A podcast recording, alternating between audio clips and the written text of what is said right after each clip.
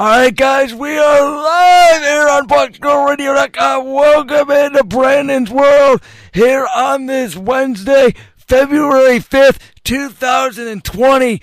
And man, does it feel so good to be back, ladies and gentlemen. Of course, introducing today's show was the one and only Lil Wayne. Of course, our tribute to the one and only great Kobe Bean Bryant, who of course tragically passed away at the age of 41 unfortunately, about a week and a half ago. But you know, guys, today is not only going to be a celebration of Kobe Bryant. Of course, we are going to talk Kobe.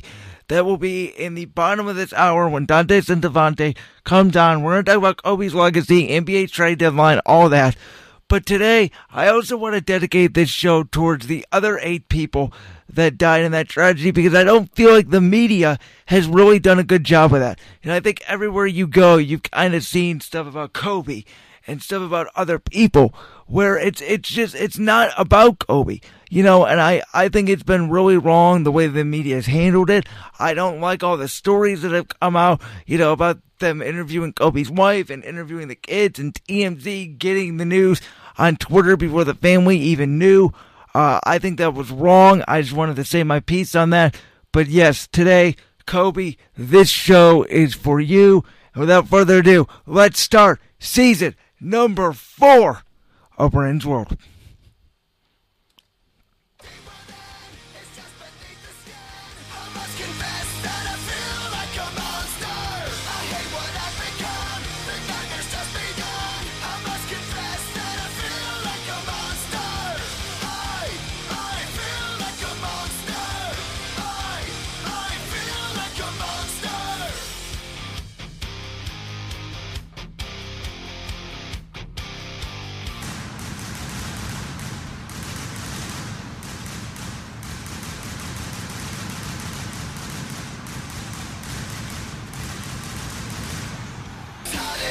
And as I've said, ladies and gentlemen, boys and girls, children of all ages, we are live here on BlackSquirrelRadio.com now every Wednesday from noon to 2 p.m. I'm going to be telling you guys about the oddest stories in sports. That being said, we are going to dive right into it because last night, during President Trump's State of the Union address, something big actually happened in the world of sports and that was a huge MLB trade. Of course, the great outfielder Mookie Betts for the Boston Red Sox is now a Los Angeles Dodger. The Dodgers ended up trading for not only Mookie Betts, but starting pitcher and former Cy Young Award winner David Price. And ladies and gentlemen, who, in my opinion, what a coup the Los Angeles Dodgers basically stole from the Boston Red Sox. Now, this is really strange to me because this is something to me, if you're Boston, this is what a small market would do. This is what the Indians do with, with Francisco Lindor, right? You trade a really good player, you get a couple prospects. Boston got a center fielder named, named Alex Verdugo, who last year in 106 games for the Dodgers, he hit 294, 12 homers, 44 RBIs. That's not bad. He could be a pretty good prospect. They also got a pitching prospect from the Minnesota Twins named Brusdar Graterol, who in 10 games in relief last year had a 4.66 ERA. I probably butchered the name. I apologize on that. Uh, but I, I really do feel like that the Dodgers are now the favorites in the National League. I think this trade was great for them because not only did they get Mookie Betts, but then they traded away Joc Pederson to the Los Angeles Angels, basically across the Segway in Los Angeles. And the reason why they did that is because they both play the same position. But what did the Dodgers get out of it in return? They got another Cy Young Award pitcher in David Price. And what has failed the Dodgers the last three years, of course, two years they made the World Series. Last year, of course, they did not make the World Series. They got beat by the eventual World Series champion Nationals. What really has struck them is Clayton Kershaw has not been clutch in the postseason. Now they get a guy who has been clutch in the postseason in David Price, and I do think that the Dodgers are not the favorites in the National League. Now, on the Boston side of this, and by the way, Minnesota also got a piece out of this. They got uh, Kenta Maeda, who was a former Dodger. This was a part of the three-team trade. And by the way, Maeda has a career 3.87 ERA but he's 31 and he's a right-hander. We'll see how much that helps Minnesota's rotation. But on the Indian side of things, this is where I want to come in here and talk about this. Obviously, with the cheating scandal when it came down with the Astros in Boston, now, in my opinion, both teams are out of the way. So for the Indians, you look at the Indians, and this is where people get frustrated with the Indians, and this is where I don't understand the frustration. You got Francisco Lindor, Oscar Mercado, Carlos Santana, Jose Ramirez, and and and obviously Franmil Reyes, the guy we got last year from the Padres. There's your top five. And of course, they signed Hernandez, Cesar Hernandez, the free agent second baseman from the Phillies to be second base. You've still got Roberto Perez, Jordan Luplow, Tyler Naquin's in there, along with DeShields, the right fielder they got in the Corey Kluber trade. This Indians team, ladies and gentlemen, is not terrible. Are they World Series contenders? Maybe. Maybe not. We don't know. Are they better than the Yankees? Absolutely not, because the Yankees have Gerrit Cole and they're more than likely going to win the American League this year. However, are the Indians worse than Oakland? No. Are they worse than Tampa Bay? Really? No. Are they really that much worse than Minnesota? No. The White Sox are better. I think the Indians are still better than them. You know, um, Oakland, all of these contenders, the Angels now, all of these contenders in the American League, starting with the Indians, all the way through that six or seven team list, they're all about even, and it's going to come down to pitching, which I believe the Indians have even without Corey Kluber. You look at this rotation. Shane Bieber is your ace now, I believe. Cookie and Clevinger could be number ones on other steps. Clevinger's our number three. Adam Plutko, because he's out of options, he'll probably get his uh, spot in there. And then you have to decide between Aaron Civale and Zach Plesac. I like both of them. I could honestly see a six-man rotation because I think they're both very similar pitchers. And then, you know, obviously under the bullpen, you still have the, the pretty good bullpen we had last year with Hand, Cimber, Wittgren, and Crew. So the Indians are not going to be a bad team. And everybody's been commenting about Francisco Lindor's comment and how he wants to stay here and why Dolan won't pay him yet and blah, blah, blah, blah, blah. This is what I have to say, ladies and gentlemen. Don't worry about it yet. The Indians still have Lindor for two more years. They have him for 2020 and 2021. The Indians don't have to worry about Lindor until next year's trade deadline. Now, obviously, just like in football, you want to try to get a guy's deal done as early as possible. But as of right now, the Indians need to be focusing on building this team for this season. They shouldn't have to worry about contracts. And you know that our great front office, headed by Antonetti and Chernoff, and of course Tito, our great manager, will do something at the trade deadline and give this team a chance to compete. The Indians had a chance to compete last year. They did the moves they needed to make at the deadline. They got they got Reyes. They just ran out of gas trying to catch Minnesota. Now, the Indians this season, they obviously start home openers March 26 against the Detroit Tigers. As long as they don't fall behind, as long as they're within striking distance in May and June, the Indians could probably catch Minnesota. Because pretty much what hurt the Indians over the last month was they caught Minnesota in August, but they ran out of gas. And really, once they got behind the rest of the way, they played 500 with them. So the Indians don't get behind. There was a real chance that the Indians could have made the playoffs last year. And I'm not giving up on the Indians just yet. I'm not giving up hope.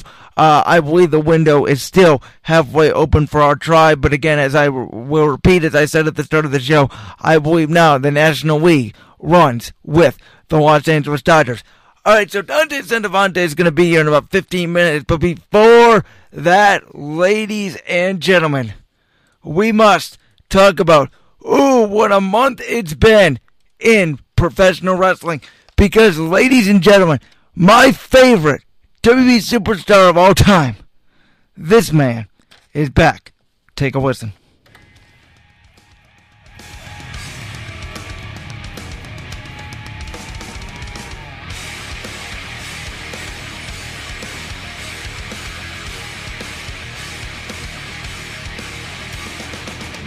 I've been defeated and knocked down.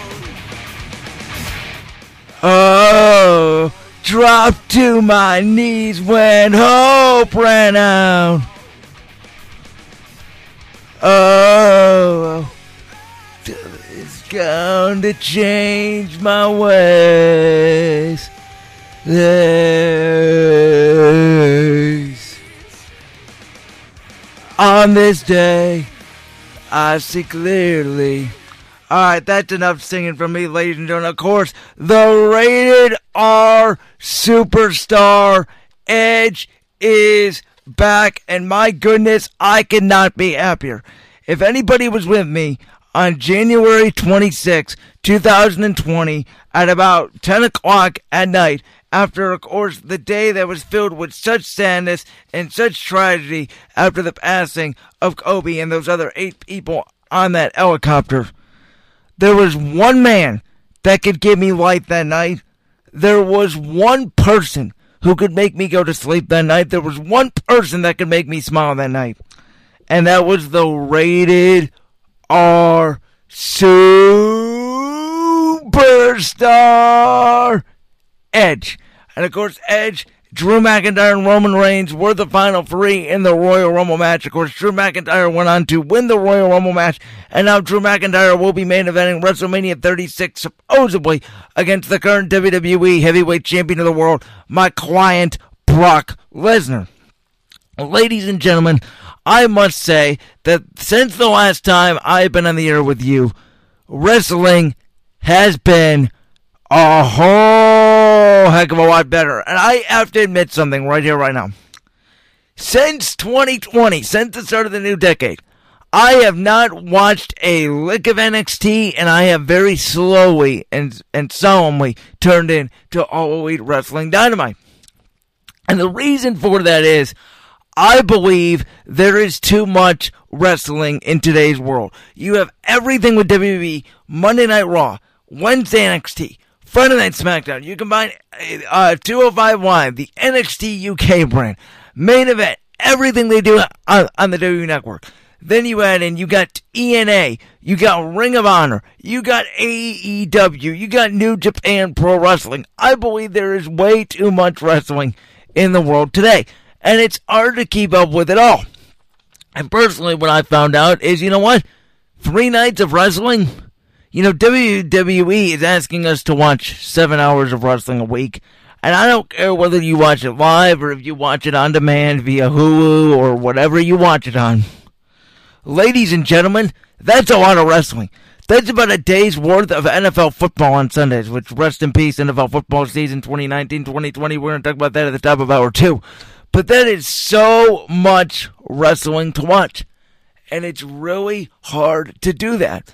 And so I stopped watching NXT. Why? Why, Brendan? Why wouldn't you just stop watching Raw and SmackDown? Because I believe that Raw and SmackDown have been extremely, extremely, extremely entertaining lately. Now, Raw wasn't that good on Monday night. I don't know if it's because they didn't think the crowd was going to be there because there was a huge snow snowstorm in Utah. But Raw was not very good Monday night. But nonetheless, Raw over the last two months has been extremely fascinating better than what it was over really 2018 and most of 2019. The storylines they're building with guys like Eric Rowan, Aleister Black, Charlotte Flair, Buddy Murphy, Seth Rollins, AOP, Kevin Owens, Samoa Joe, Brock Lesnar, Edge, Randy Orton, Drew McIntyre. All of these guys are on Raw and they're all young for the most part, obviously, besides Edge and Orton. And man, Paul Heyman has done wonders with the show. It flows for the most part well. Everybody has a different, interesting story. Of course, Rowan with the cage. We don't know what's inside the cage. Seth Rollins was right on Monday when he cut a promo that last year, this time, everybody, including me, was rooting for him to dethrone the beast Brock Lesnar. Now you mention Seth Rollins as champion and people flip out. I don't know why people turned on Seth Rollins. I still think he's a top three wrestler and my top three favorite superstars of all time, besides Edge and Daniel Bryan. Maybe I bumped down to number four with Triple H in there. But Seth Rollins is great, and you know the storyline is the people turned on him, and it's not really that much of a storyline because people did turn on him. Charlotte Flair winning the Royal Rumble. Looks like she's going to face Rhea Ripley for the NXT Championship. I could do without that, but I get it. Becky Lynch and Asuka's storytelling was amazing at the Royal Rumble. Everything on Raw has been fantastic. Then let's go over to SmackDown. The Fiend and Daniel Bryan told an amazing story for the Universal Championship. I believe that that was one of the best matches I have seen in a long time that I thought that, that the winner was going to be predictable. And yet Daniel Bryan had me. When he hit that second running knee, I believe Daniel Bryan was going to win the Universal Championship. And man, was that match brutal. Shout out to both those guys for laying their bodies on the line. And as much as you people probably disagree with me on this, the Roman Reigns King Corbin saga that, that probably ended this past Friday with Roman Reigns pouring dog food all over King Corbin, it worked. Okay, it's entertaining. Now we have Braun Strowman as a new Intercontinental Champion. Let's hope that stuff keeps up. And man, I'm really excited to see the direction now that SmackDown has with some of its new storylines. Of course, Otis and Mandy Rose are going on a date on Valentine's Day. That's been one of the most interesting storylines in all of wrestling. So, I'm just saying, man, Raw and SmackDown have been really, really good lately. And NXT has kind of dropped off a cliff for me, and AEW has kind of dropped off a little bit of a cliff for me. And it's not that I don't like AEW and NXT. I don't like the style in which they do it. Uh, I'm a very different wrestling fan. Just like I'm a very different person when it comes to takes these days. I am still what what the kids would say now, quote unquote, old school. I still like to use pencils. Um, y- you know, if I can, I try to stay away from social media. I try to not send every thought I have on social media. I use them. I, I like emojis, but I use them sparingly when I feel like that they're needed. Stuff like that. I, I, I don't talk in, in weird you know, shortcut languages. I don't text with, with, with, you know, you, which is using the letter. Just, you, you know, I, I try to be professional. I, I try to be like what it was back in the day.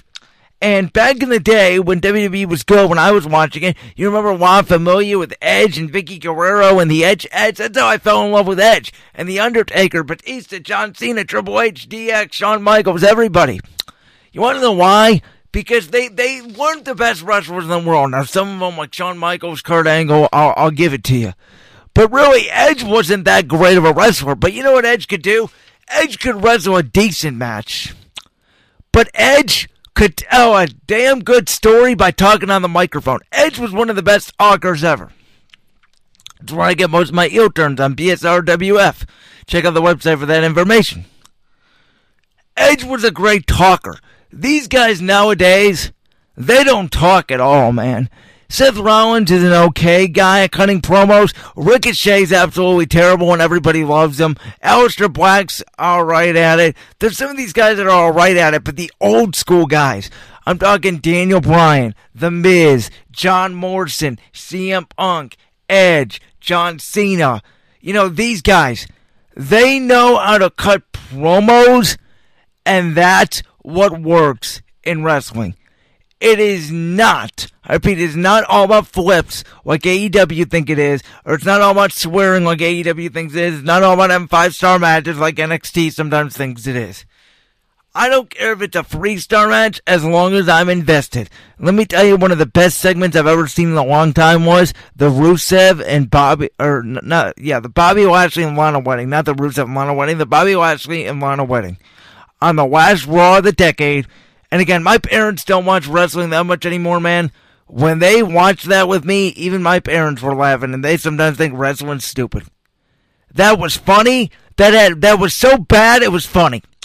And that's what wrestling is about. And I get it. Sometimes people don't like wrestling. I understand it. You either love wrestling or you hate it. And I'm on the love it side.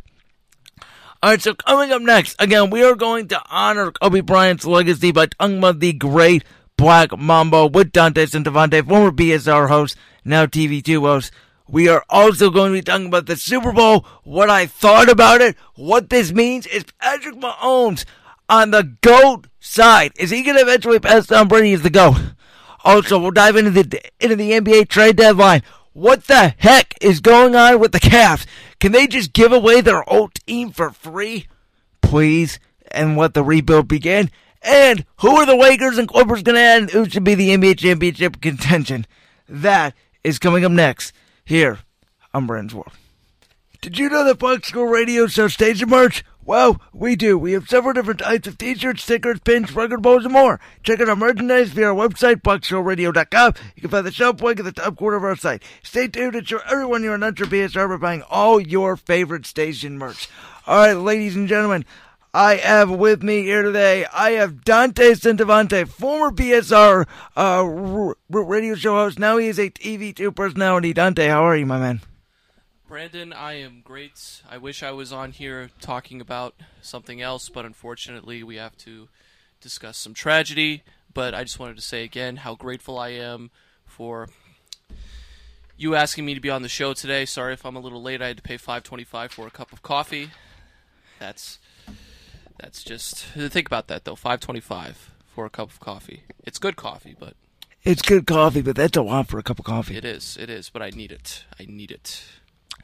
Yeah, well, you know, Dante, like you said, uh, unfortunately, we are here under the circumstances. About a week and a half ago, my man, we lost somebody who, you know, we all kind of looked up to, and I think it affected us mostly because of the way it happened. You know, we all know that we're supposed to pass on eventually, Right. but it is the way it happened. And you, you know, though Dante, I said this too at the time of my show. I think a little bit. I I think all all the tributes and stuff are are obviously great, mm-hmm. but my problem with this whole situation is the way. And I know, like we both work in in media, obviously. I think the media has poorly handled the fact that it's not just Kobe there were other people on that helicopter that passed away, and nobody else to me are talking about those those other people. So I think that we need to really put that in in perspective. Like, hey, there are other people here that have lost their lives as well. Um, I agree with that 100%. You will not get an argument out of me about that. But um, TMZ Sports was the one that reported the story. And um, uh, where I was when it happened, by the way, where were you I was sitting in my dorm room, um, and I was just playing a game of Madden, and I got a text from my brother that just said Kobe died, Yeah. and oh, I was like, "What?" we were i was it, it was tv2 training day. And uh, all of us in the sports department and everybody at tv2 we were um, in the newsroom. And uh, we were just finishing up actually. And like it was like t- just at the end of training. And then i get something in the tv2 GroupMe. And it's a thing from my um, the sports department GroupMe. It's a thing from uh, my friend and colleague ian herman. Shout out to him um, he's great. He plays on the Kent State Club hockey team. Um, he's great, and um, he just made he made six o'clock sports anchor this semester, which is great. Congratulations to him. He's really good, um, and he's a really good guy. And he put in the group chat, um, Kobe Bryant just died in a plane crash. Just like as blunt as that, Kobe Bryant just died in a plane crash, and I immediately didn't want to believe it. I was shocked, as everybody was. Everybody was shocked. The whole newsroom went just quiet. Even people who like I was in a conversation about Portage Pulse, you know, the artificial political Yes. news show. I was in a conversation with like, you know, my new um you know, my new co-anchor Aaron about like what we were going to do this first week and I just immediately I felt rude and bad about it. I later apologized, but she said, "No, you were fine," you know, because everybody was feeling like that. I just immediately shifted my focus to this. Kobe just seeing TMZ Sports report at first, I'm like, okay, this has to be a hoax because I've seen reports like this before. Okay, so and so died, so and so just is doing this, so and so is doing that. That's the this is the era of media and journalism that we're in. Is where stuff like this happens and can be lied about and photoshopped. And it was, because it was TMZ Sports, I didn't believe it because, like me and you, I don't know about you, but I don't consider TMZ to be a legitimate sports See. Reporting industry, and I really don't consider them to be a, a in general reporting industry. I, I look at them as a, a, a thing that hara- a, a source that harasses celebrities in Hollywood. I don't look at them as something that gives news. I call it the era of everybody just wants it out first and not getting it right. Not getting it accurate. It's it is. y- And you it know, really thi- upsets This me. is where I get upset because, as you know, we are both journalism majors. But as as I have always said, I hate to say it, but I hate the industry I'm in. Just because, like, I I love it and I hate it at the same time because I don't feel like people just they don't care anymore. They just want to get it out and get it right, and it's it's not right what's going on in the world today. there's this is what I've been we had um Brian Stelter from CNN um, in the newsroom last year at this semester. And Brian Stelter's he hosts Reliable Sources every Sunday on CNN, and he was here speaking. He spoke at the uh, First Energy Lecture Hall, and um, he discussed when he broke the news of Anthony Bourdain. You know, Anthony Bourdain. You know, you know who Anthony Bourdain is, right? I actually do not know. You don't? Oh, No. he's a former CNN uh, report. Not he's a former CNN reporter, personality. He did stories, traveled around the world, and gave like really interesting things. He was a great reporter and very great person.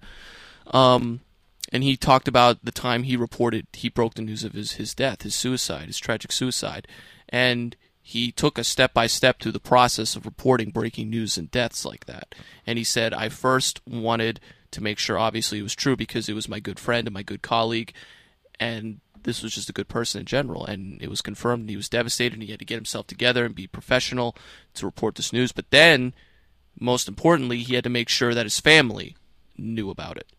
Because Right, and that's- nobody, and that's nobody wants to know that their loved one has passed away, or their friend, their father, you know, etc. Anybody on television, radio before they get it, like as a person. Well, would. my thing is TMZ reported it before the families even knew. exactly. That's my whole issue with it. But it. do you see what I'm saying? Like he brought yes. that's like what a professional does. I, however, Right. I don't know if you're Right. Republican or if you're a conservative, but but that's how reporting on a death is done. Right. That's how Correct. the, it, the that's the right thing to do, journalistically and morally, just as a person. Correct. And I'm with you 100%. Journalism, our field was the industry, as as they say, wasn't the best that day, but I did think ESPN because I watched all of their coverage. Because as soon as I rushed home from that meeting, I didn't want to believe it. But then when I saw it on ESPN, uh, Adrian Wojnarowski, Ramona Shelburne, Right. like people that know Kobe Bryant and have covered him like a book Right. his whole career, people like Ramona Shelburne. But watching ESPN, just looking at the people in our industry that I really look up to, the good ones that you and I look up to, like Michael Wilbon, Ramona Shelburne is somebody who I really appreciate. And I really felt terrible for Ramona Shelburne because they had that journalist athlete relationship that Right. you and I want to have one day. Right. And Ramona Shelburne grew up in LA. She knew about Kobe's impact on LA. And you could just tell she was devastated. Stephen A. Smith, you know, my all time idol. Absolutely. You, you, I don't know if you saw his first reaction, but he looked a mess, and I felt Well, terrible. As but but this is the thing, though. They still everybody at ESPN, as much as there were flaws that day, Brandon. ESPN did a very very good job, I thought, of honoring Kobe the best they could because we are the sports network. When stuff like this happens, people like CNN and NBC, Washington Post are going to look to us as okay, we're going to take your lead on this. How do you want us to do this? And ESPN said, okay, this is how you should do it. These are we're going to bring these reporters on that knew him. We're going to bring these guys on, so and so, and we're going to honor Kobe in the best and his daughter Gianna in the best way possible. But to just finish on the journalism aspect of that day. Um, it wasn't the best, but I thought ESPN did a very good job and gave us, me and you, a blueprint on how to handle and honor something like this. absolutely. Okay, so Dante, really quickly, speaking of honoring Kobe, Yes. what are your thoughts? Because I do not like the fact that they have changed the All Star game format. Uh, I do not think that Co- Kobe would want that. Kobe, well, Kobe Bryant. First of all, Kobe Bryant. Um, the impact that he had, you need to understand, Brandon. Um, and, and I know you're a big basketball fan, like I am, but um, the impact that he had on the sport. Um, he had the impact of Michael Jordan, Dr. J, Bill Russell, um, you know, LeBron James. He had that cultural impact, and it wasn't just his playing impact. He had the cultural impact. Right. The Mamba mentality Right. was a real thing, and it still is a real thing. And I, I, I just think that, however, the NBA and Adam Silver and the All Star game want to honor Kobe Bryant, I think that they're thinking to themselves, what would Kobe Bryant value the most? And See, but I, but I to think me, he would value that. To me, I don't. I I understand the fact that they are going to wear his jerseys and do all that celebrate, but now you're actually changing the way the, the way an NBA game is played for one night. I Well, understand it, Brandon, it's the All Star game. But it's still a game. That's the point. This now is not a game. Resetting the score and going. They did, to- Brandon. They did that with the with picking the teams like the last two years. They changed the All Star game. Yeah, format. they've yeah, been picking- playing with it for years. picking the teams is not the same as the game. The game is the game, right? The Right. the game is the game. I don't care how you want to. I don't care if you want to divide it up East versus West, uh, how they did it in the past or how they're doing it Yeah. now. But what I'm saying is the intention of the game is still the game, and it should be played as a regular NBA game. 12 minutes, Yeah. four quarters, 48 minutes. That is not what's happening this year. Yeah. That's my issue with it. That is my issue with it. I don't have an issue with everything they're doing Right, pre right, of course pregame. Of My course issue is what they're doing with it during the game. The game itself should not be changed. When that ball goes up in the air, that's the way the game should be played. 48 minutes, and let's do it for Kobe. Let's put on a show for Kobe. Let's not change the game for him. Let's play it the way it was intended I mean, to. Brandon, Brandon, I could get into what I think the All Star game should try in terms of format all day long. There's but- no need to change the format. That's my point. But it's it's it's okay to I think it's okay to experiment because Brandon, you need to understand that the All Star game in players' minds isn't as a I feel like it's not as as important. See, as but that's the to be. issue. That is the issue. It should be important. It should be important. That's what I remember growing up is watching the All Star game, watching all my favorite players. Now, it's a joke across all sports, not just the NBA. It's a joke across all sports. People are taking it seriously. Why do we even have it? Well, I think I think we should. I think the NBA should always they should have the, the home court advantage, like like baseball used to have. If the AL wins, they get home field advantage. Like like baseball's All Star game. that is I agree with. And they- baseball's All Star game is now ruined because they don't have that. Yeah, and I agree 100%. And I think the NBA should do that. And the Pro Bowl, I think they should dismantle the Pro Bowl. But, well, not all pro selections, but, like, they should just, just Right, dismantle right, the Pro Bowl yeah. game in general. And the NHL All Star game is, like, pulling teeth. And I don't know how you feel about that. And, you know, the. You know the uh, the Reese's Bowl, or I that, that I be the I know I know nothing about hockey, so I'm not even going to comment on hockey. you know but bottom line is i i think it's a it's a good way to honor kobe bryant and brandon I don't think it's worth getting honestly worked up over but I I'm going to agree to agree, disagree. let's just agree to disagree All right, so I'm gonna move on here because we got about, eh, give or take, about ten minutes left. I want to talk to you tomorrow. Of course, obviously, 3 p.m. is the NBA trade deadline. Um, look, I don't care what happened to this trade deadline. it's, just- it's well they well there was a trade last Right, night, uh, right. Capela I, trade finally I know through. that, and I, you know, to be honest, I don't love it for Houston. I, I they got Robert where's, Covington where's your rim protection now, though? Robert Covington he was all defense They got rid years- of Capela and Nene.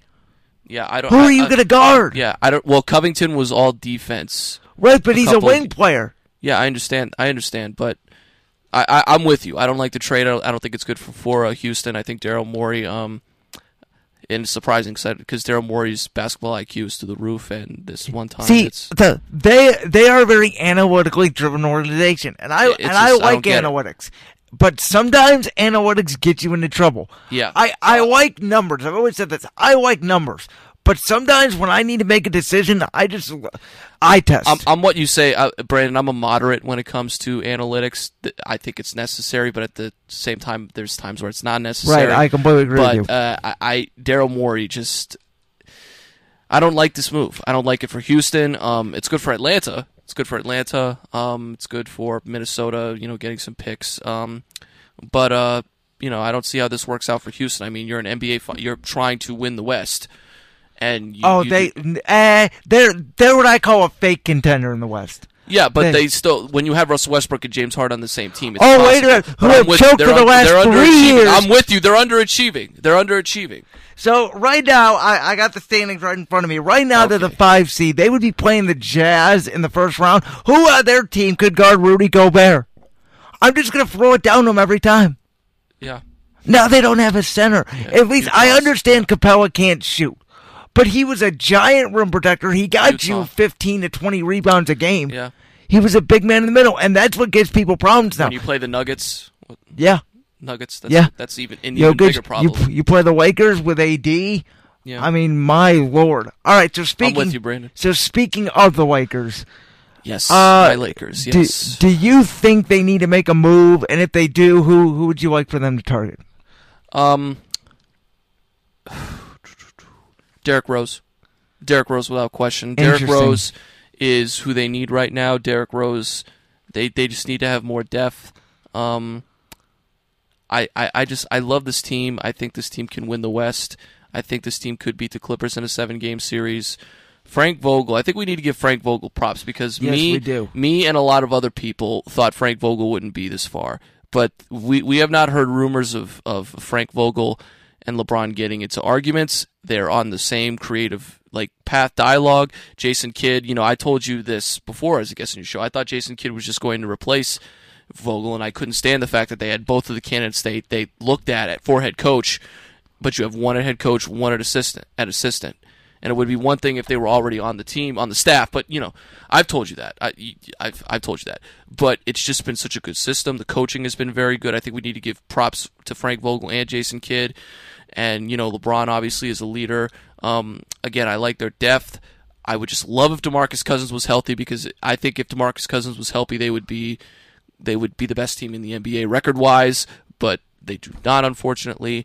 But if they get Derrick Rose, somebody who's cut from the same cloth as LeBron, LeBron's somebody who just loves the sport and loves the characters and the ambiance of players in the sport, and Derrick Rose epitomizes that to the max. And I think LeBron is pushing hard for, you know, Rob Pelinka to get Derrick Rose. And I think Rob Pelinka is hesitant and he needs to stop being hesitant because the Lakers need Derrick Rose in that locker room. They need Derrick Rose on the floor, and Derrick Rose to me can propel them. They just that one little half inch, you know, that one little half inch they need. All right, Dante, I got two more questions for you really quickly here. Yes. First question. Uh, the Cavs are a mess. Yeah. Uh, what would you do? I I want to just trade the farm. I don't care. I'd give the Lakers our whole team for free, and just re- I, the the team is a mess. They half those guys don't respect Coach John Beilein. Kevin Love wants out. Tristan Thompson wants out. It's a mess. If you are Koby Altman, what do you do tomorrow? Well, I think the Lakers.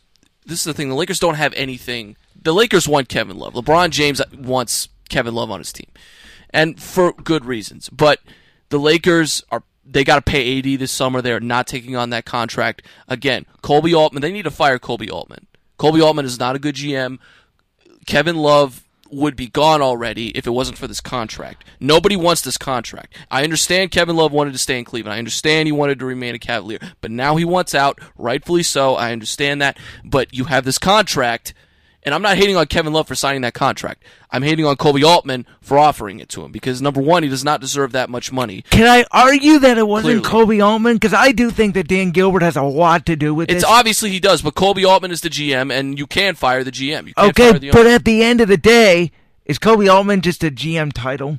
Is Koby Altman really running Look, the team? Need, they need a new vision because the Cleveland Cavaliers, from the perspective of the league, it's LeBron James. this is the histo- for the last. histor- This is the Cavs since That's since 2000. It has been without LeBron. They are absolutely a terrible, poorly ran, terrible team. and, and it's because, and you want to know why that is, Brandon? It's because of the mindset. LeBron James is amazing. We love him. He's the GOAT. He's the greatest player in the history of the Cavaliers franchise. But if you look back to people who actually know the history of basketball, in the 80s, the Cavaliers were the best run franchise in the NBA. And if it wasn't for a man named Michael Jeffrey Jordan, they would have made it to the finals more than one season with Mark Price, with Brad Daugherty, with World B. Free, you know, with, with those guys, and to have Lenny Wilkens as your head coach, they had structure. They, Ted Strickland is the owner. They had structure. They scouted well. They built teams, and they had a good mindset. And people liked going to Cavs games, and people enjoyed it. The Cavs have one of the nicest, most beautiful new renewed arenas in the NBA. They need to say to themselves, we need to change the attitude of our franchise because we can't keep thinking to ourselves, we can't win without LeBron James. You just can't think like that. You can't think like that if you're a franchise, and Dan Gilbert needs to understand that. He See, needs to I put- actually he needs to put people L- at the GM spot and in coaching that Because I- understand that. I don't think Dan Gilbert thinks that. I actually think Dan Gilbert thinks that this team is is, is a contender and they're just uh, underachieving. I, They have I- pieces that they have. They have That's- pieces. that's Colin I'm saying. Sexton is great. Darius Garland is great. Michael Porter Jr. is great. eh, eh, Cedi Osman is a good basketball player. I mean, it, It's it's just the these contracts. These contracts. All right, we got to move on here to the last question because we got about a minute and a half left. I want to ask you. So I'm watching the Super Bowl Sunday, right? Like everybody. That guy Patrick Mahomes. I think he's on Mahomes. goat. I think he's on goat tra- tra- trajectory. What are your thoughts? Because I think I at think, the end of the day, he's on pace, and it's rare that you say like a player's on pace. You know what I mean? he's on pace right now. He's on pace to be the greatest quarterback of all time. Not even greatest. I think he's on pace to maybe be the greatest player ever. You look at his numbers he's just right amazing. now. What we call the GOAT right now, Tom Brady. You know, Mahomes has more touchdowns and less interceptions Yeah. than Brady had at this point in his career. yeah. yeah Pat Mahomes, you know, like I said, stats. You look at the stats. You look at the records that he set. You look at his ability, and you look at the fact that he's now a Super Bowl champion in only his second season as a starter. Absolutely. And, like- and like I told you, it, it's rare when we talk about an athlete and say in his third or second year, this guy's on pace to be the greatest ever. I mean, I don't even think we said that about Michael Jordan. We knew he was special, but people, I mean, people said that about Michael Jordan. They said he was obviously special and he's taking over the league and he's the new face, but we didn't think to ourselves, this guy's on pace to be the greatest basketball player of all time. You know what I'm saying? I'm looking at Pat Mahomes, even with Joe Montana and Tom Brady. We knew they were special, but we didn't think they would be goats until like you know the when they hit the prime of their career. Then we think, okay, where do they rank all time? Pat Mahomes has the ability to be the greatest quarterback of all time, and that's not to be questioned. He's different. He's and the undefeated, one of my favorite sports websites. They've had pieces all season that this is the year of the black quarterback, and Pat Mahomes is the architect of it.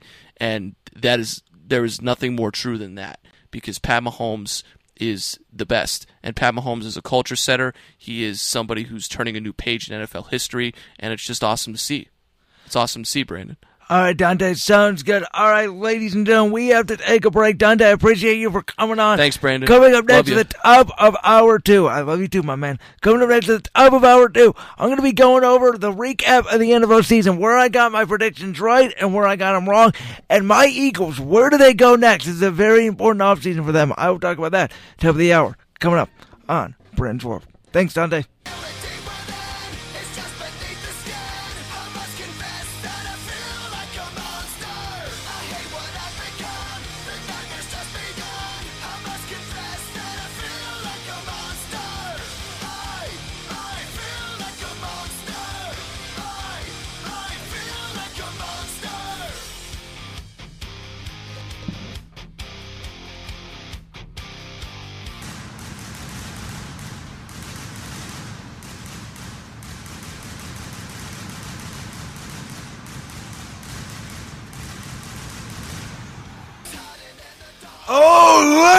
Ladies and gentlemen, boys and girls, children of all ages, you are listening live here to Brandon's World on this Wednesday, February 5th, 2020, the first show of the semester. Ladies and gentlemen, welcome to hour two, and we are finally going to get to my favorite sport in all sports, the National Football League. Of course, a lot of stuff went down before we went on hiatus, including the fact the Prouds fired a hillbilly, hired a new coach, and now they have what looks like a hillbilly as their offensive coordinator. We are going to figure that out. Also, breaking news, the Eagles just hired Press Taylor as their new passing game coordinator you know, I will give my thoughts on that. I'm not really sure about that. I'm not really sure what that title means, and I'll explain why that is in about 15 minutes. But we are about to go in depth here, ladies and gentlemen, and review my predictions for the 2019 2020 NFL season. Let me just say, I got a lot right, I got a lot wrong. Stick with me. I'm going to talk about the Browns, the Eagles, the Super Bowl, much more. Here we go. Let's start with the AFC East. So, New England. Ladies and gentlemen, I predicted that right here, right now, we would be talking instead of the Kansas City Chiefs having their Super Bowl parade. I predicted Tom Brady and Bill Belichick would be owning up Lombardi Trophy number seven together, and that the New England Patriots would have a 14 and two regular season, get the number one seed in the AFC, and go win the Super Bowl. That, of course, did not happen. There is speculation going around that Tom Brady could leave New England. By the way, ladies and gentlemen, I don't buy it one bit. I don't think Brady's leaving. I don't want to see Tom Brady leave. You know, I've, I've always said this. I don't know why people root for dynasties to fail. Dynasties is what makes sports keep going. If we don't have a dynasty, sports is boring. Look at baseball right now. Yeah, there's a lot of stuff going on in the cheating scandal. Besides that, did baseball have a really entertaining offseason? No. Was the World Series really entertaining this year? Nah, not really. When's the last time baseball had a true dynasty? The Giants, who won three out of five years, but they never really truly felt like a dynasty. You know, it's it's why baseball is dying. It's why football is prospering because it's a boring sport there's not that many good teams. There's not a team that you hate that you want to see go down besides the Yankees, and the Yankees really aren't a dynasty anymore. New England's a dynasty. People don't like them. They keep winning. It's the New England way. It's the most fascinating thing I've ever seen in sports, and I want to see it keep going. Now, Buffalo, I got kind of wrong. I would say I was wrong on Buffalo. I thought they would go 8 and 8. I thought Josh Allen would have a better season, but I thought they would miss the playoffs. They ended up going 10 and 6. Of course, they were the number 5 seed in the AFC, and Josh Allen played okay in the wild card game against Houston. Of course, they had that 16 0 lead. They didn't come out with a victory, but I thought Josh Allen actually played okay in that game. Buffalo to me has a bright future. I told everybody that the Jets were going to improve last year. I predicted that they would go and eight. They finished seven to nine, one game off, not really that big of a deal. And then obviously, I think Miami, we all kind of got wrong. I only predicted Miami to win one game. They ended up winning five. But let me tell you guys, I love what I'm seeing out of the Miami Dolphins. This season, the Miami Dolphins were one of the best coached teams in football. They were way better coached than the Cleveland Browns, who had a bunch of talent and had a coach who was running around trying to control a bunch of personalities, and it didn't work.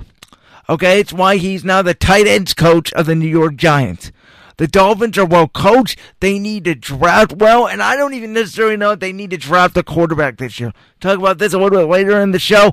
I'm not the biggest fan of Tua Tagovailoa.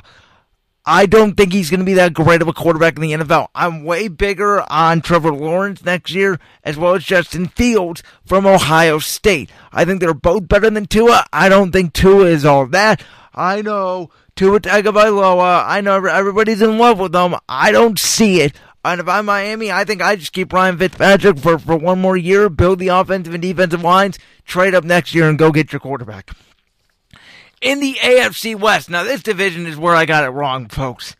Uh, Los Angeles Chargers. Uh, thank God you're moving off Philip Rivers because what in the L happened to you? Uh, I predicted you to be 11 and 5 to win the division and be the number three seed in the, in the AFC, and you ended up finishing 5 and 11. Great job, Chargers. You, you know what the kids say nowadays? Boo, you stink. Find yourself a quarterback, whether it's Justin Herbert or whether you want to trade up and get Joe Burrow, whether you want to wait the following year for Trevor Lawrence. Find yourself a quarterback because you have a talented roster. Heck, I don't think Tom Brady would be willing to go there because they're still going to be the stepchild of the Rams. It's like the Clippers and Lakers. The Clippers are still really the stepchild of the Lakers. But hey, do what you need to do. Find yourself a quarterback. Your roster's talented. You have a good coach. You watched a lot of close games. You just needed to move off Philip Rivers. Congratulations. You are grown up Chargers. Go find yourselves a quarterback. Now, the Super Bowl winning Chiefs. I thought they would also be 11 and 5, but I thought the Chargers would win the tiebreaker because I like the Chargers defense better than Kansas City, and I still do, by the way. That's a hot take right there, if you want to say so yourself. I had the Chiefs losing in the divisional round to New England. I have them beating the Chargers in LA in the wild card round and losing to the number one seed New England. Folks, as you know, at the beginning of this season, I was not that all in on Patrick Mahomes. Heck, I will still say, to some degree, I like my quarterback Carson Wentz. Nobody watches Carson Wentz. You, know why? Because the Eagles won nine and seven this year, and they didn't have a bunch of pieces, and they're not that entertaining. And Doug Pederson's overrated. And all this stuff the media says, blah blah blah blah blah. Folks, have you seen Carson Wentz play? Carson Wentz has as much talent as Patrick Mahomes. You put Carson Wentz in that offense with Tyreek Hill, Sammy Watkins, Mecole Hardman, Robinson, Travis Kelce. It's basically Zach Ertz, but still, the Chiefs have way more speed. Offensive line's very similar, but the speed difference is apparent. Kansas City has a lot more speed. Folks, you put Carson Wentz in that offense, I guarantee he puts in the numbers Patrick Mahomes did. Look what Carson Wentz did this year with a bunch of lawn chairs and bean bags. Oakland, I nailed right on the head. They went seven and nine. Now I predicted that when they still had Antonio Brown. That's overachieving. If I'm Oakland, they don't have AB and they still went seven and nine. But now there's a rumor they want to move off Derek Carr. Oakland, what are you doing? Derek Carr is a good quarterback. And again, I like Jon Gruden. I've always told you guys this. I speak West Coast offensive minded. Check out our touchdown. That's why I love my guys. Andy Reid, Doug Pederson, Jon Gruden, McCarthy even runs the West Coast system. The Shanahan's, all these guys. The West Coast system is what I speak to. I understand it. Derek Carr fits the system. Derek Carr is good. Oakland. Or I should say Las Vegas now. Las Vegas Raiders. What are you doing? Relax, man. You're not as good as the Chiefs. You're not as good as the Chargers. You won't be. It's okay. You can still compete for a wild card spot. Draft better. Get better on defense. You'll be okay. Now Denver, as I call them, the boring Broncos. They went seven and nine shockingly, and Vic Fangio blew a lead against the Vikings that I would have fired him for, or they could have went eight and eight. Denver's not. De- Denver's a weird team. They're old. They have some talent. We don't know about Drew Lock, yet they're boring and they win games. I can't stand to watch Denver. Denver's one of the most boring teams I've ever seen in the NFL. Run, run, run, two tight ends, three tight ends, hit them with a little play action, immobile quarterback, can't score the ball. They have one away weapon, Courtland Sutton. But yet they win football games. It shows they are well coached. All right, AFC North. I'm just gonna say it, okay? I blew it on Baltimore. I thought they were gonna go seven and nine. They finished 14 and of course, they have the number one seed. And I know everybody's gonna knock the MVP, Lamar Jackson. Oh my God, Lamar Jackson can't throw. Folks, relax. You know what Tennessee's game plan in that divisional round was? They said, okay, you have a bunch of tight ends. We're going to cover the inside. And what's Lamar Jackson's weakness right now when it comes to throwing the ball? He can't throw the ball outside the numbers very well. So we're going to press up because Baltimore doesn't have a physical wide receiver. We're going to force Lamar to throw the ball to the outside. Lamar, I didn't think played terribly in that game. I didn't think he played all that terrifically well, but I didn't think he played terribly. And next year, Baltimore's going to come back because they're very well coached. Do you know what that means, Browns fans? Coaching. Do you know that matters? Uh huh, it does. So Baltimore is well coached. They have a top three coach in football, and John Harbaugh, who came from the Andy Reid coaching tree. They're going to retool. Oh, they're probably going to get a receiver or two. Lamar's going to get better at throwing on the outside in Baltimore. They may not be 14 and 2. They may take a step back regular season wise record, maybe go 11 and 5, 10 and 6, but they're going to be a force come playoff time. All right, Pittsburgh. This one's gonna run out the window because Big Ben got hurt. But I did predict them to go 12 and four and finish as the, as the number two seed in the AFC and win the division. Uh, and they finished 8 and 8, which is really good for Pittsburgh. Remember, everybody blasted them when they traded for Minkah Fitzpatrick, and I said no, it's a great deal for them. Why? Because you were probably going to draft a defensive back anyways if you were going to have a top five draft pick. Get Minkah in the system and see what you can do. Boom. Now the Steelers are are a eight and if Ben comes back healthy next year, they'll be competing with the Ravens for the division in the AFC North. Now Cincinnati, I'm gonna skip the Browns and, and go to Cincinnati for right now. Man, I predicted them to go three and thirteen. They finished two and fourteen. That's pretty accurate. Um, you know they're they're gonna draft Joe Burrow, the quarterback out of LSU. However, could I make an argument? for the Bengals to draft Chase Young. Let me just say this. The Bengals offensive line is okay. It's really garbage, but they have a, uh, maybe a guard and a center. They need to uh, improve their tackles. I like the Browns' offensive line right now. Our defensive line's old. They don't really have a secondary. Why not go out and get Chase Young, tank again next year for Trevor Lawrence? Because I think Lawrence is better than Burrow, and you need both. You need a defensive line and offensive line and receivers in order for a quarterback to be good. I don't think they should trade AJ Green if they draft Joe Burrow. I think Joe Burrow's going to need AJ Green. I like Tyler Boyd, but it would be nice. Now, if you can save the money for AJ Green and you can go get offensive linemen, that would be okay, but I don't trust the Bengals to do that. Uh, and I do feel like that Joe Burrow will fill in Cincinnati if he goes there. And I can make an argument they need more than just a quarterback, and that Andy Dalton isn't actually that bad of a quarterback. He didn't play that bad this year. It was the fact that they had no defense, and that's what Joe Burrow is going to have to deal with if he goes into Cincinnati next year. All right. So on the Cleveland Browns, um, look, I predicted them. I drank the Kool Aid a little bit. I thought after a cool start, because reminder, I thought they were going to go three and three, and then I looked at the back half of those ten games, and I said they could go nine and one and finish twelve and four. I said that because remember how easy the back end of the schedule was. Then I forgot their coach couldn't game plan. Their GM didn't know how to properly build a roster. He could look for talent. He didn't know how to properly build a roster. And fans thought the Browns were going to be good, so that means that they were going to stink. And I like Andrew Berry right now, and I like Kevin Stefanski. I don't really know that much about him, but I think some some of his stuff so far I heard I like. It's going to be a wait and see. I'm not going to judge Stefanski.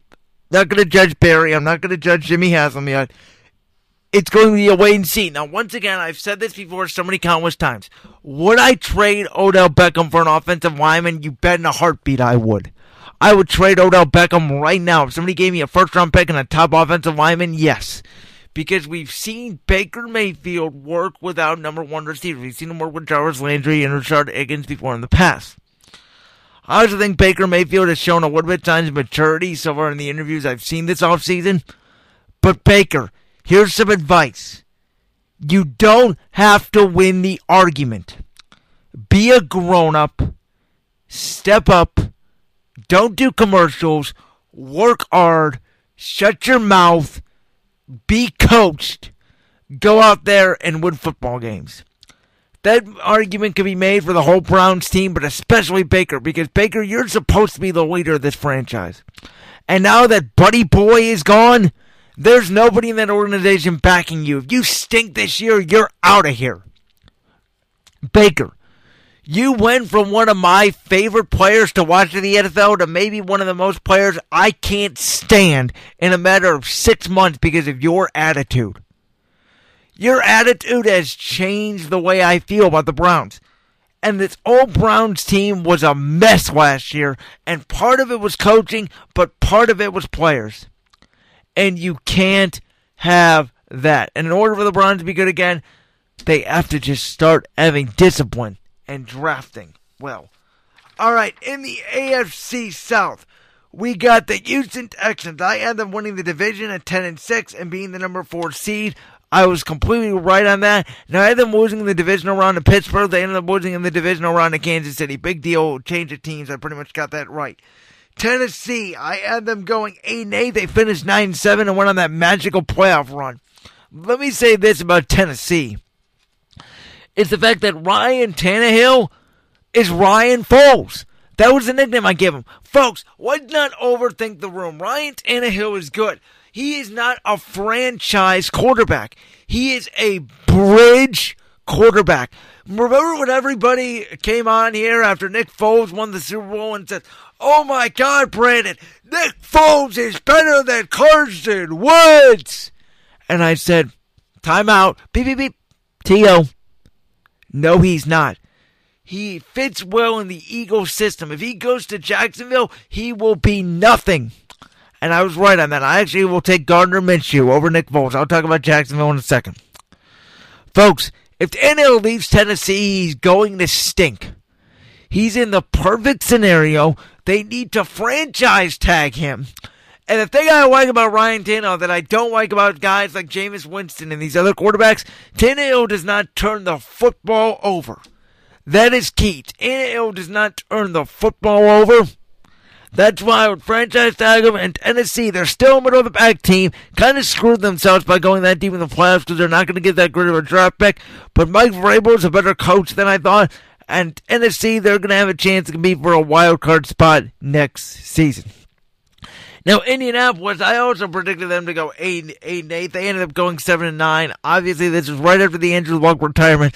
Again, I've said it when when it first happened. If I'm the Colts this offseason, I'm trading for Jacoby Brissett. I'm taking for Trevor Lawrence because Jacoby Brissett is another one of those bridge quarterbacks who's good, but he's not going to get you to the promised land. And then Jacksonville, I actually had them finishing at four and twelve. They finished six and ten. Big deal. Uh, they're not that good of a team. They were a one year wonder. And I was kind of shocked by that because I actually liked Blake Bortles when he was there. I thought Blake Bortles kind of fit. And then I don't know what happened there. The personalities just kind of all fell apart in Jacksonville. And that's what happened. All right, really quickly, we are going to take about a minute break because coming up, we're going to be talking about my Philadelphia Eagles. And we need to hear this, ladies and gentlemen.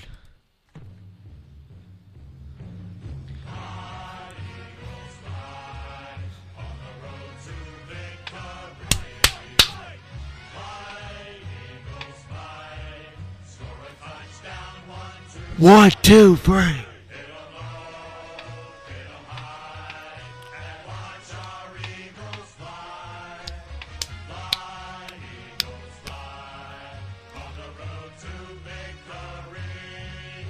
E-I-G-L-E-S Eagles!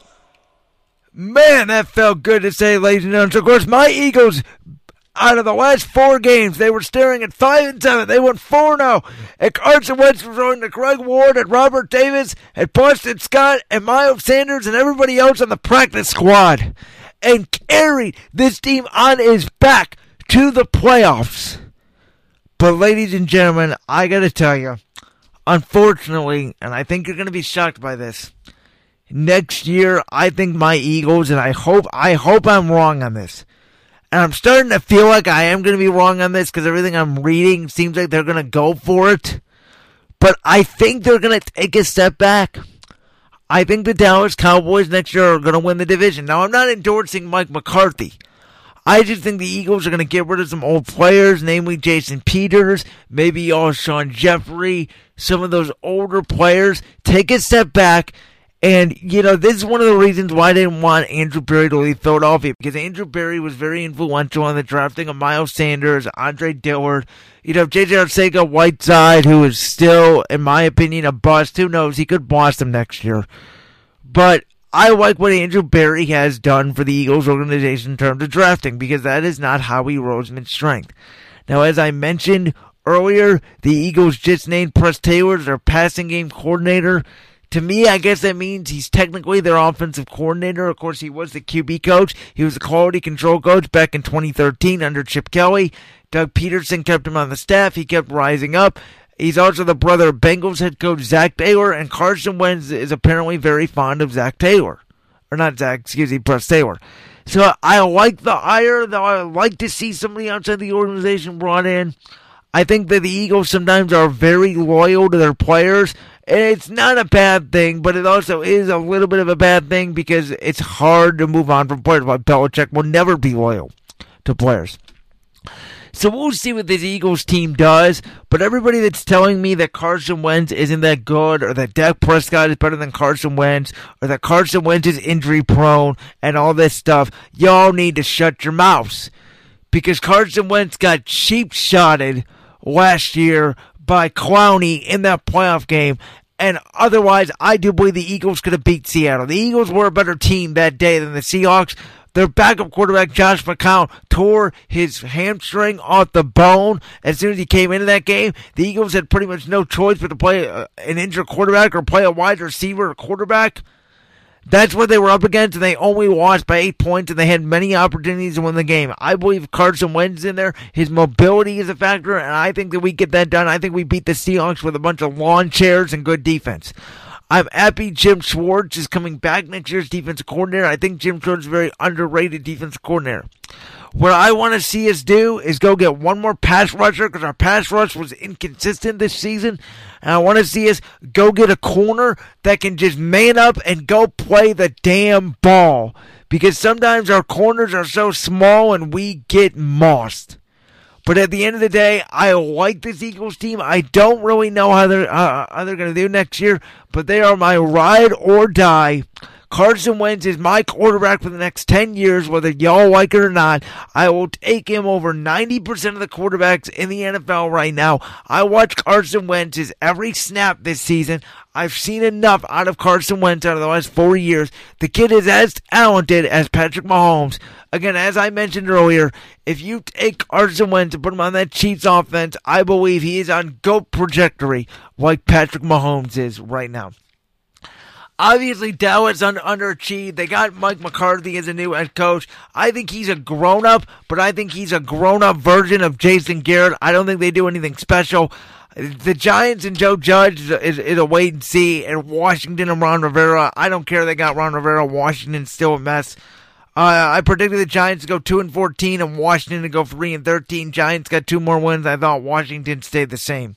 So there's that. Really quickly here, I'm going to run through the, the NFC West.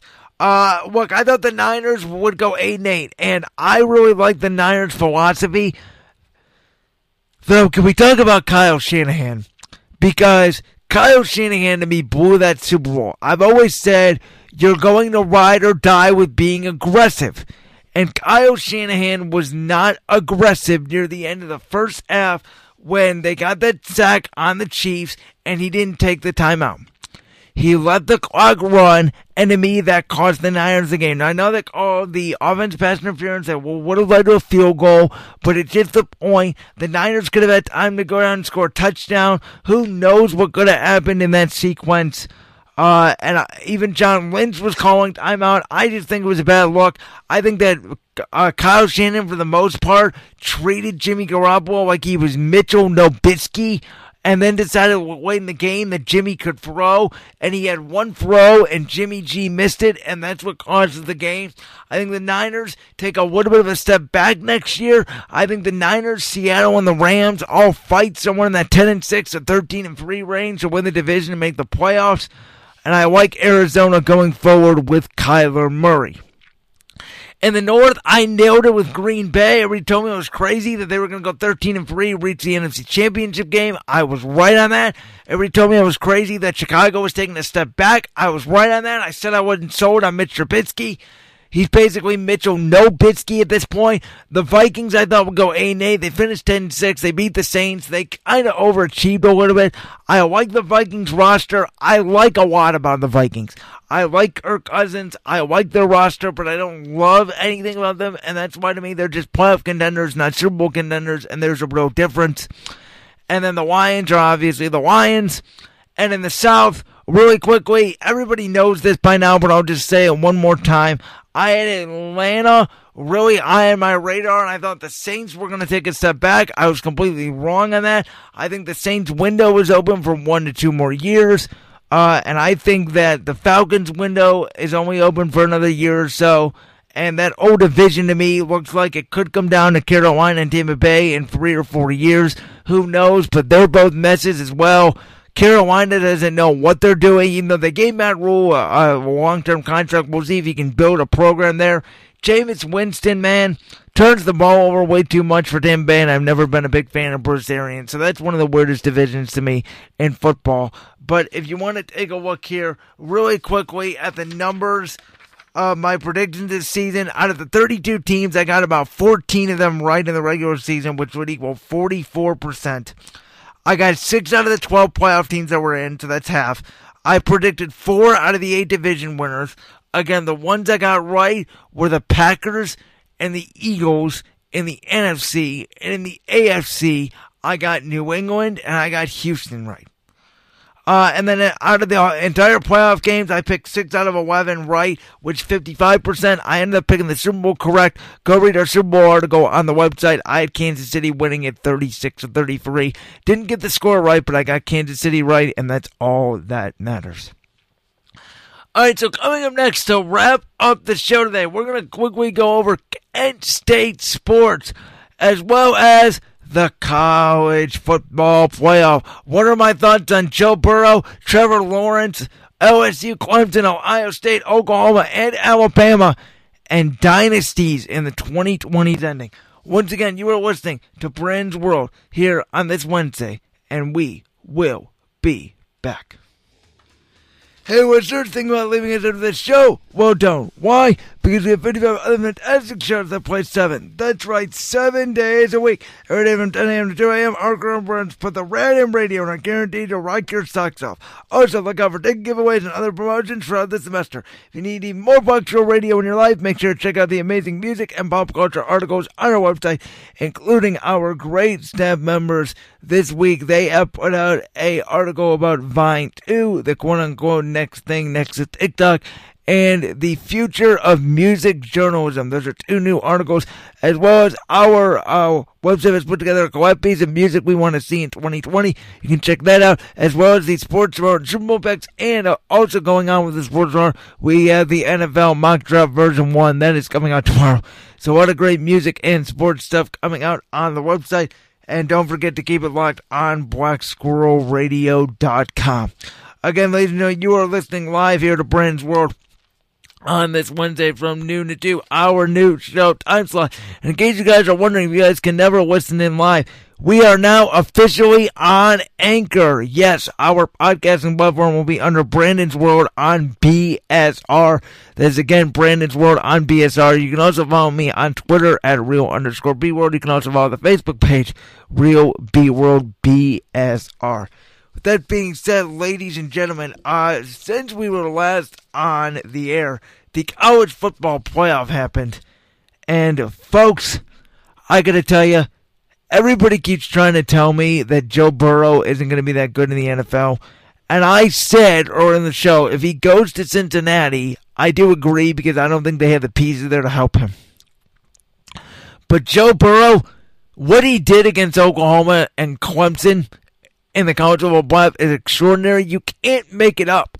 Okay, Joe Burrow has great passing mechanics. He's all, he's a good kid. He can throw the football. He can make all the throws. He's a little bit mobile.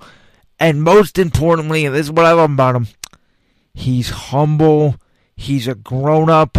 And whatever situation he's in, he's going to try to fix. Again, in Cincinnati, I don't know if he's going to be able to fix it but I will root for him even if he's in Cincinnati because I like Joe Burrow. He's an Ohio kid. Again, he can make all the throws. He's fantastic. LSU's coaching is fantastic. And LSU, Ohio State, Georgia, Clemson, and Oklahoma right now are all better than Alabama. Folks, dynasties that existed in the 2000s and the 2010s they're all dying. Some of them may have already been dead, but they're all slowly dying. Alabama football, the Golden State Warriors, the New England Patriots. They're all dying. And is it good or bad for sports is the question. For college football, I think it's really good. Personally, I didn't mind not seeing Alabama in this year because I think we have great coaches. Ed Orgeron, Dabo Swinney, Ryan Day, Lincoln Riley, Kirby Smart. They all have their flaws, but they're all smart, good coaches, and they're all great recruiters, which you have to be in college football. And college football has extraordinary quarterback play right now that's going to make it entertaining, and that we don't need Alabama. But like the Golden State Warriors dynasty ended, and everybody's so sad about it. And I'm not going to lie, I don't miss Steph Curry in every single commercial. I don't miss Klay Thompson. I don't miss Draymond Green. But I do a little bit miss Kevin Durant and Golden State. I know everybody hated Durant and Golden State, But I said at the time it was best for business. I was the one person who originally predicted that he was going to go to Golden State. He did. And you know, when you watch greatness, this is why I try to watch every sports great that I believe is great. A la Undisputed, The Herd. Those are my two main sports shows I watch because I believe Skip Bayless, Shannon Sharpe, Colin Cowherd. I believe they're all great, and I love watching greatness. It's why next to the Eagles and the Browns, my favorite teams to watch in the NFL is New England because they do something so great and so smart every week that you would never think about. That this year in college football was LSU, and it's been Clemson, and it's going to continue to be them. And you add Ohio State in with Ryan Day, who I think is a really smart, offensive minded head coach. Man, what a great time to be a college football fan. What a great time to be a sports fan. And what a great time to enter into this new decade. All right, with that being said, on a local level, folks, there's a quarterback in Ken. Finally, Kent State has a quarterback. Uh, I don't know if you were aware, but Kent State went from three and six to six and six, and they won a bowl game, and they put up 50 points in said bowl game by a quarterback named Dustin Crum. And Dustin Crum has the highest passer rating in the MAC. He doesn't turn the football over. He had, I believe, what, one interception or two interceptions the whole season? Dustin Crum can play, folks.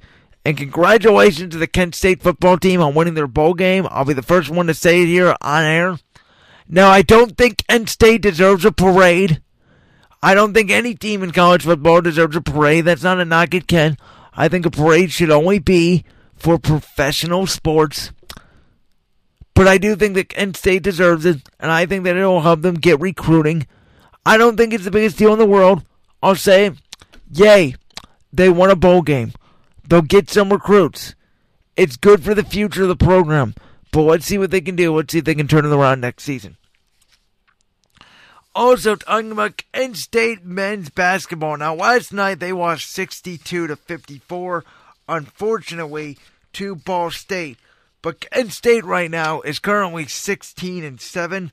They are third in the MAC East behind Akron, who's 16 and 6, and Bowling Green, who is 17 and 6. Buffalo is 14 and 9.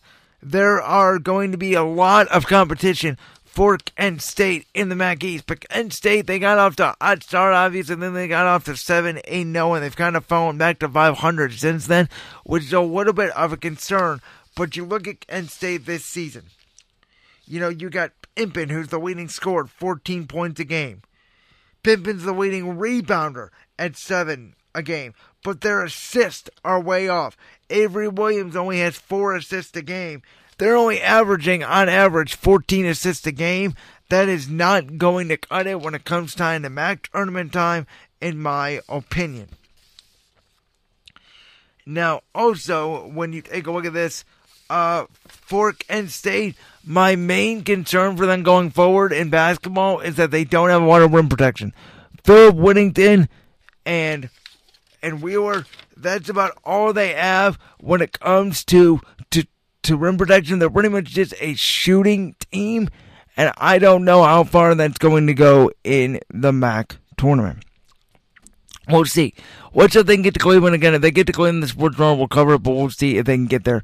In terms of the woman, the women are 11 and, and, and 8 right now. They play home tonight against a struggling Bowling Green team, and then both the men and the women have a home game that would be next Saturday, February 15th. The men will be playing Ohio at 1 o'clock, and then Kent State Women's Basketball plays Toledo at 3.30. They'll be going down again next Saturday, 115 at the Mac Center. So that is your Kent State sports update. So really quickly, guys, I I wanted to say this because we have somewhere about eight minutes left. So I wanted to wrap up the show today by just discussing what I think is going to go down in the future of all these sports. You know, today I kind of gave you guys the guidelines of, hey, this is what's going on in the MLB. This is what's going on in the NBA. This is what's going on in the NFL. And I gotta say, I think the NFL over the next five years is going to be fantastic. I cannot think of a better time in my life when we've had better quarterback play than now. I mean, seriously, who's the worst quarterback in football? Is it Ryan Fitzpatrick, Josh Rosen? You can make an argument Nathan Peterman, if he was a starter, is the worst quarterback in the NFL. Besides that, I can't really think of a bad one. Quarterback play is so exceptional now. Maybe Denver because they're so boring. But besides that, a lot of these teams I can watch. Detroit's one of those teams that you're like, eh, you know, I want to watch. It's like Tampa Bay. Eh. But for the most part, most of these teams are pretty entertaining. And in the NBA, you look at it's not very entertaining. There's only a few teams: the Lakers, Clippers, Bucks, maybe the Rockets, maybe the Nuggets. I disagree with our great guest Dante Centofanti, who thinks that the Rockets could be potential championship contenders because they have Harden and Westbrook. I I disagree. I think they're both choke artists. I think they go out in the first round again. I disagree uh, with the Capela trade. I think me and Dante talked about this earlier. I don't know what Daryl Morey's doing. I don't know what the analytics are in this trade. Capela's a great rim protector. To me, they just cost themselves potentially a chance to get out of the first round. And then, you know, when it comes to baseball, I think that the uh, Mookie Betts trade, I think the Dodgers won. Flat out won. I thought they flat out stole him. Again, they, they basically replaced Joc Pederson with Mookie Betts and had uh, Cy Young Award winner David Price. That's what both those trades came down to. And I think the Dodgers have now set themselves up as clearly the best team in the National League. They're going to make the playoffs. Their division is horrible. Uh, who do they got to go for? The Braves and the Nationals? The Phillies will probably be a little bit better. I don't think anybody in the National League Central is on their level. So, you know, if you're a Dodgers fan, you should wake up feeling very, very happy this morning. And again, if you're a Red Sox fan, you should be feeling terrible because this is the thing a small market team would do. This would be something the Indians would do. They had Francisco Lindor.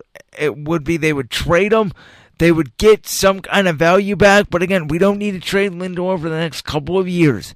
You don't need to worry about Lindor's contract right now. You need to focus on your team this year. And I said at the top of the show, I don't think the Indians are that bad. They have Allen, they have Oze, they have Lindor, they have Mercado, they have Santana, they have Reyes, they have Perez, they have Cesar Hernandez, they got from the Phillies, they have DeShields, who they got in the trade for Corey Kluber. They have Jordan Luplow, Tyler Naquin. Even without Kluber, their rotation's still strong. Bieber, Clevinger, Carrasco, Civale, Plutko, Plesac. Their bullpen, they still have Hand, Wittgren, Cimber, and those guys from last season. The Indians are going to be a French team. The White Sox only got better with their additions this year. And Gio Gonzalez and the other additions that they added. Minnesota, I think they take a little to a step back. I don't think they win 100 games. Will they be good enough to beat the Indians in the Central? I don't know. I think it's going to be really tight. But I think if you're a fan of Cleveland sports this morning, like we all are, when I'm sitting in this chair, and sometimes I don't think I resonate with Cleveland because sometimes you fans are just so stupid. I'm not even going to finger point. Sometimes I think you fans are so stupid I don't even know why I live here. But I think if you wake up in Cleveland this morning, you're saying to yourself, the Indians are the best run organization in this town. Baloney with the Browns, baloney with the Cavs. As much as you guys hate Dolan because you say he's cheap, the Indians are well run. They always do what's right at the trade deadline. They haven't cheaped out on Lindor yet. And they're always in contention, and that's really hard to do for a small market in baseball. You have to give the Indians props. The Cavs don't know what they're doing. They don't know how to win without LeBron. And the Browns are always going to be a mess as long as Jimmy Haslam is in charge. They hired a guy named Buddy Boy who couldn't figure out how to build an offensive line. They hired a truck driver as a head coach. And now they fired those guys, and now it looks like they might be able to turn around with Kevin Stefanski. But he's another rookie head coach. It's like it's it's a wait and see, folks. So when you start bashing the Indians, think about what we had in 2010. The Browns stunk. The Cavs stunk. The Indians stunk. Think about that before you start bashing the Indians, because at least we have the Indians right now. Folks, I want you all to have a fantastic weekend. I want you all to enjoy the XFL this weekend. The XFL starts this weekend. Can't wait for it. I think it's going to be a great alternative. I will say this. I think the XFL is going to work. I think it's going to work a lot better than the AAF, and I want to enjoy it. And hey, if if every Cleveland team stinks, we can always go to the XFL, right? Or as my good friend would say, just move the Cleveland Barons back and have a hockey team. We'll see about that. But that's all I got for today. I have class in about a half an hour, so unfortunately, folks, I am not going to be able to upload this show to a podcast right away this semester. It'll be uploaded sometime around seven, eight o'clock at night. Again, they'll be all all on our podcasting forums on Anchor, Spotify, Google Play, iTunes, wherever you get your podcasts. Just search Brandon's World on BSR. I appreciate you guys for joining me. We are in prime time, ladies and gentlemen. Noon to on a Wednesday, talking sports every Wednesday. Again, today we talked about the MLB trade that went down last night. We talked about the Royal Rumble and Edge's return. I had Dante Centofanti sit across from me. We talked about Kobe Bryant's great, great legacy and NBA basketball. We went head on with the NFL and Kent State sports in the second hour. So I appreciate all you guys for listening in. Make sure you check out all of our sweet articles on our website. And you are listening to the web director here on Score Radio, Brandon's World. And we will see you guys next week. Peace.